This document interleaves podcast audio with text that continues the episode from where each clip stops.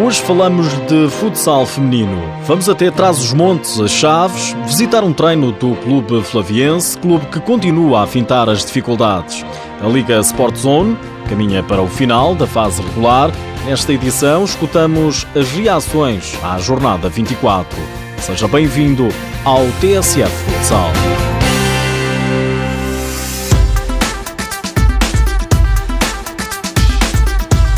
A equipa de futsal feminino do Desportivo de Chaves continua a fintar as dificuldades. A maioria das 12 jogadoras percorre todas as semanas vários quilómetros para não faltar aos treinos. Algumas chegam a atravessar metade do país. O segredo, dizem elas, está na motivação. A repórter Joana de Sousa Dias esteve na cidade de Transmontana a assistir a um treino.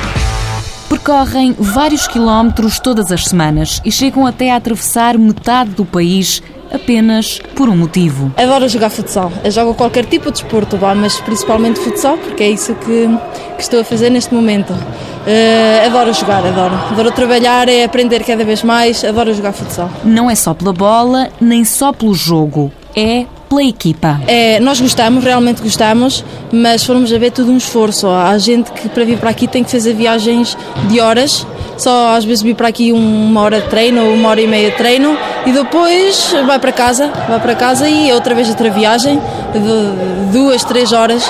É, é um esforço para nós. Ana joga desde os 12 anos. É uma das 12 jogadoras da equipa de futsal feminino do Grupo Desportivo de Chaves. Sim, o esforço é, é tremendo. Eu não lhe chamo sacrifício porque estão cá por gosto. Não tem um esforço. Temos algumas das jogadoras que estão na universidade, concretamente em Coimbra e na Covilhã, e vêm à sexta-feira se, se conseguirem chegar à hora do treino, se não, vêm só ao sábado.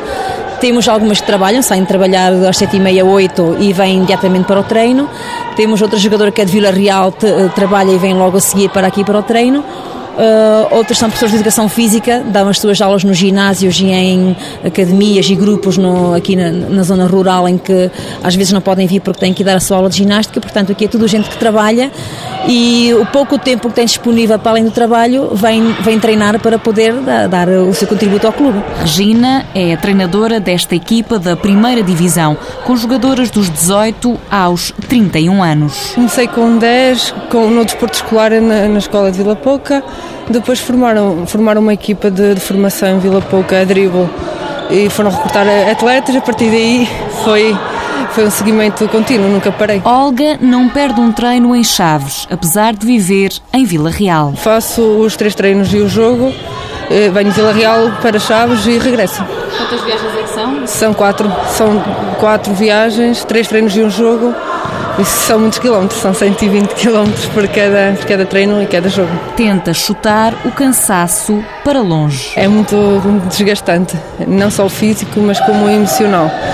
Mas pronto, depois compensa, mas custa-me um regresso, mais um regresso. Confessa que jogar no interior norte nem sempre é fácil, mas tem notado uma evolução. Já houve um crescimento nos últimos anos, mas aqui na Zona Norte nós estamos a evoluir muito e, e a nível de campeão nacional tem sido tem sido um clube aqui da Zona Norte e a nível de comparação já está um equilíbrio muito grande do Sul para o Norte.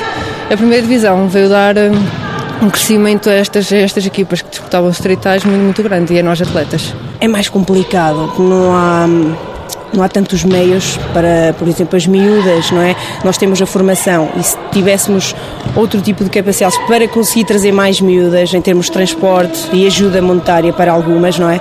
Já conseguiríamos ter se calhar mais equipas a competir, havendo essas ajudas, porque no, no distrital penso que já são menos equipas do que quando nós lá estávamos.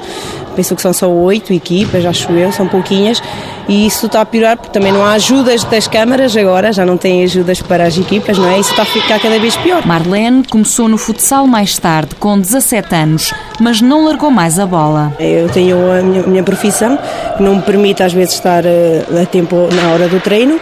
Chego às terças-feiras, chego sempre tarde ao treino por causa da profissão, mas faço com todo o gosto porque adoro estar aqui e adoro vir treinar, estar com as minhas colegas e adoro fazer isto, porque senão também não vinha, não é? Fintar as dificuldades nem sempre é fácil, mas a vontade da equipa do futsal feminino de Chaves ganha sempre vantagem. Não é fácil, mas também não é difícil. É, porque também tem que haver um bocado de apoio da, da, da, da direção do Desportivo de Chaves, não é? E nós neste momento temos um apoio eh, 99% do, do Desportivo de Chaves. E depois também temos uns elementos que estamos a fazer força para que isso eh, vá um bocadinho para a frente.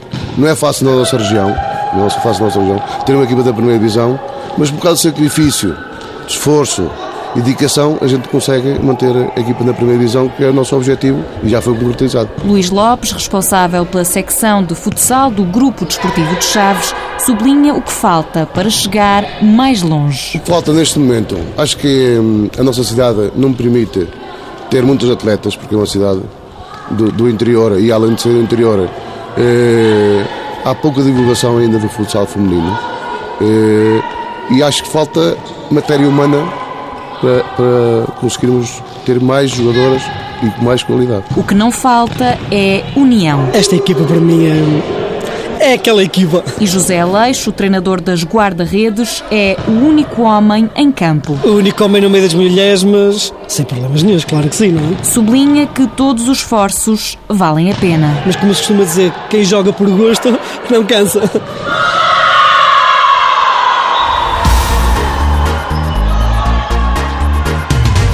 Este fim de semana jogou-se a jornada 24 da Liga Sport Zone, a antepenúltima da fase regular. O Benfica recebeu e goleou Boa Vista por 6-1 com um póquer do italiano Alessandro Patias. Apesar do resultado avolumado, Joel Rocha, treinador encarnado, admitiu à RTP dificuldades. O Benfica até ter a capacidade de se ir adaptando aos vários momentos do jogo, nem sempre tomou as melhores decisões. Mas o Benfica também não tem que ser sempre brilhante no 100% do jogo, tem, tem sim competir muito bem os 40 minutos, tem que saber aquilo que o jogo lhe pede e o Benfica durante 40 minutos soube sempre dar ao jogo aquilo que o jogo lhe estava a pedir. Do outro lado, Luís Carvalho, treinador do Boa Vista, gostou do que viu. As nossas realidades do Benfica e Boa Vista são completamente diferentes. O jogo que fizeram aqui, acho que foi um bom jogo da parte deles, devido às diferenças, não é? O resultado, mas, mas acho que fizeram um grande jogo. A vida das equipas pequenas é assim. Já o Sporting sofreu em Gondomar para vencer o Unidos Pinheirense. Vitória dos Leões suada por 4-3. Ainda assim, segura o segundo lugar, mas tem à perna o Braga, que venceu o Fundão por 3-2. Braga e Sporting que se defrontam na próxima jornada. O treinador dos Minhotos, Paulo Tavares, promete lutar pela vitória em Odivelas. Sem dúvida. Primeiro quero dar, quero dar os parabéns a toda a estrutura. Um projeto como o nosso, duas jornadas de terminar a fase regular, conseguir uh, ir à casa do Sporting e disputar o segundo lugar, uh, é um orgulho enorme. Uh, este grupo está, está de parabéns por isso conseguimos o nosso objetivo de não perder pontos e, e, e, conseguir levar essa disputa para o próximo jogo. Agora é, é, é desfrutar, trabalhar muito bem esta semana, uh, ver os, os, pontos fracos e os pontos fortes do Sporting e tentar, tentar uh, surpreendê-los de forma a conseguirmos chegar ao nosso segundo lugar. Também há o MTV, Bruno Travassos, o treinador dos Serranos, da equipa do Fundão, destacou um grande jogo de futsal. Parece-me que o jogo poderia ter dois vencedores, uh, pelo aquilo que se passou dentro de campo tanto seria justa a vitória do Braga como seria justa a vitória do Fundão. Foi um excelente jogo, tivemos oportunidades de um lado e do outro. Parece-me que em alguns momentos não conseguimos finalizar, porque se conseguíssemos finalizar, o resultado talvez não seria este e, o Braga a seguir não conseguiria marcar o, o, o terceiro golo. Apesar de tudo, penso que foi um, um grande jogo de futsal mas estamos satisfeitos com, com apesar da derrota, com, com, a prestação que tivemos. Nos outros jogos, o Brunhosa venceu o Dramático de Cascais por 5-2 e ficou mais perto do play-off. Já o Rio Ave bateu em casa o Leões Porto Salvo por 3-1, garantiu a manutenção e tem também o play-off na mira. Quem ainda sonha com a manutenção é o Povo Futsal, após vitória caseira diante do Belenenses por 4 bolas a 2. O Olivais também está imparável venceu em Gaia o Módicos por 5-4 e já é quarto na tabela classificativa. Nos últimos dias, ficamos a saber que a equipa de juvenis do Benfica sagrou-se campeã distrital da Associação de Futebol de Lisboa. Na sexta-feira, os jovens encarnados foram homenageados ao intervalo do jogo do Benfica Boa Vista e receberam a respectiva taça. O treinador do Sporting vai estar esta noite em Leiria. Nuno Dias é um dos oradores do ciclo de conversas desportivas e vai partilhar a experiência de treinador, liderança e motivação de equipas.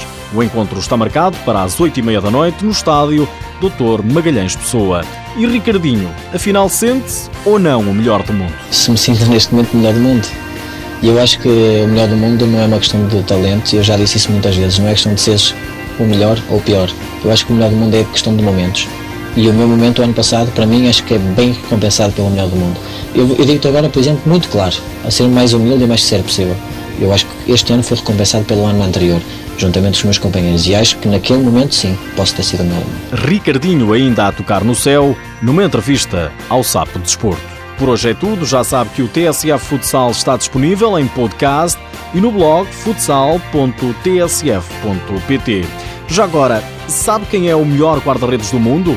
Stefano Mamarella. Pela terceira vez na carreira e nesta década, Mamarella venceu o prémio Best Goalkeeper in the World, prémio atribuído pelo Futsal Planet. É um facto.